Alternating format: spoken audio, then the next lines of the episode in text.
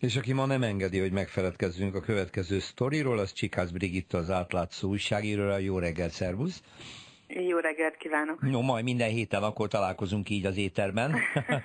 Most amiről írtál, az, az tényleg nem szabad megfeledkezni arról, hogy ugye hol is tűntek fel az elmúlt években különböző rejtélyes figurák, akikről egy dolgot el lehet mondani, ők nagy, kigyúrt, kopasz emberek, akik például a Nemzeti Választási Iroda előtt akadályozták Nyakó Istvánt, hogy időben beadja a népszavazási kérelmét, ismert történet, de a Városligetben is felfeltűntek, szegény aktivistákat néha meg is el is agyabudálták, de aztán egyszer csak volt egy így étterem visszafoglalási akció, ahol ugyanaz a Tóth Csaba vezette a kopaszok csapatát, aki a többi fej helyszínen is feltűnt. Na most a lényeg az, hogy semmi az ég a világon, semmiféle hatósági fellépés nem volt ellenük. Egy ilyen ö, kormány közeli szabad csapatnak tűnik ez az egész társaság. Mit sikerült róluk megtudnod? Talán ez a legjobb megfogalmazás, hogy kormány közeli szabad csapat, ugyanakkor itt a társaságot szétszedném két részre, ezt szerkesztőségnek is hangsúlyozták, hogy tulajdonképpen a választási irodánál megjelent kopaszok csoportja nem azonos a ligetben illetve az étteremnél feltűnt társaság tagjaival. Facebook ismerősök révén akad egy-két átfedés, de valóban két csapat, két különböző csapat volt ezeken a helyszíneken. A legemblematikusabb figura a ligetben, illetve a belvárosi Godunov étteremnél feltűnt Tóth Csaba.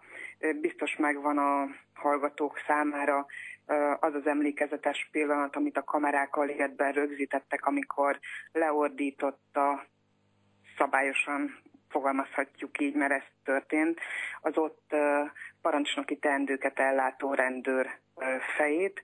Nem történt semmi az ügyben, ugyanígy nem tapasztaltuk a hatóság ügyködését a hasbarugott aktivista ügyében.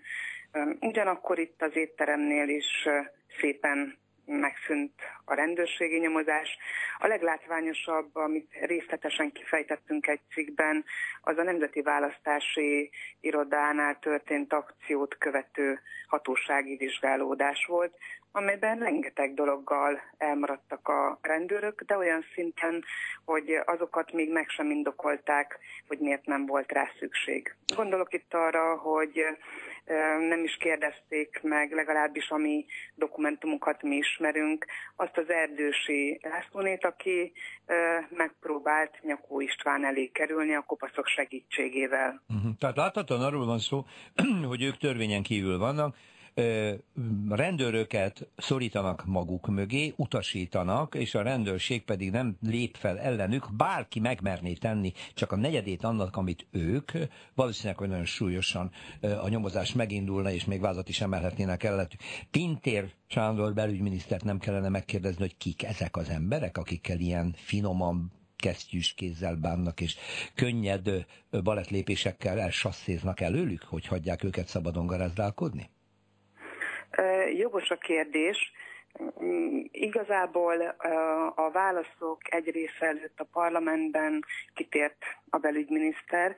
Nem tudom, hogy adna-e más választ a szerkesztőségünknek, illetve inkább úgy fogalmaznék, hogy elnéznek a kopaszok ügyei felett a rendőrök, most, hogy ezt tudatosan, vagy ők a politika kedvére tesznek nem tudni, nem derült ki, de tényleg számos kérdést felvet az, hogy az állam által az erőszak jogával felruházott szervezet hogy, hogy alul marad egy ilyen csapattal szemben ezekben az ügyekben? Ezt a kérdést tartsuk meg, hát ha előbb-utóbb kicsikarunk valamilyen választ, és hát elsősorban rátok számítunk oknyomozó újságírókra. Nagyon Mindenképpen köszönöm. szeretnénk folytatni. Köszönöm, hogy itt voltál, szervusz minden jót. Én is, vissza.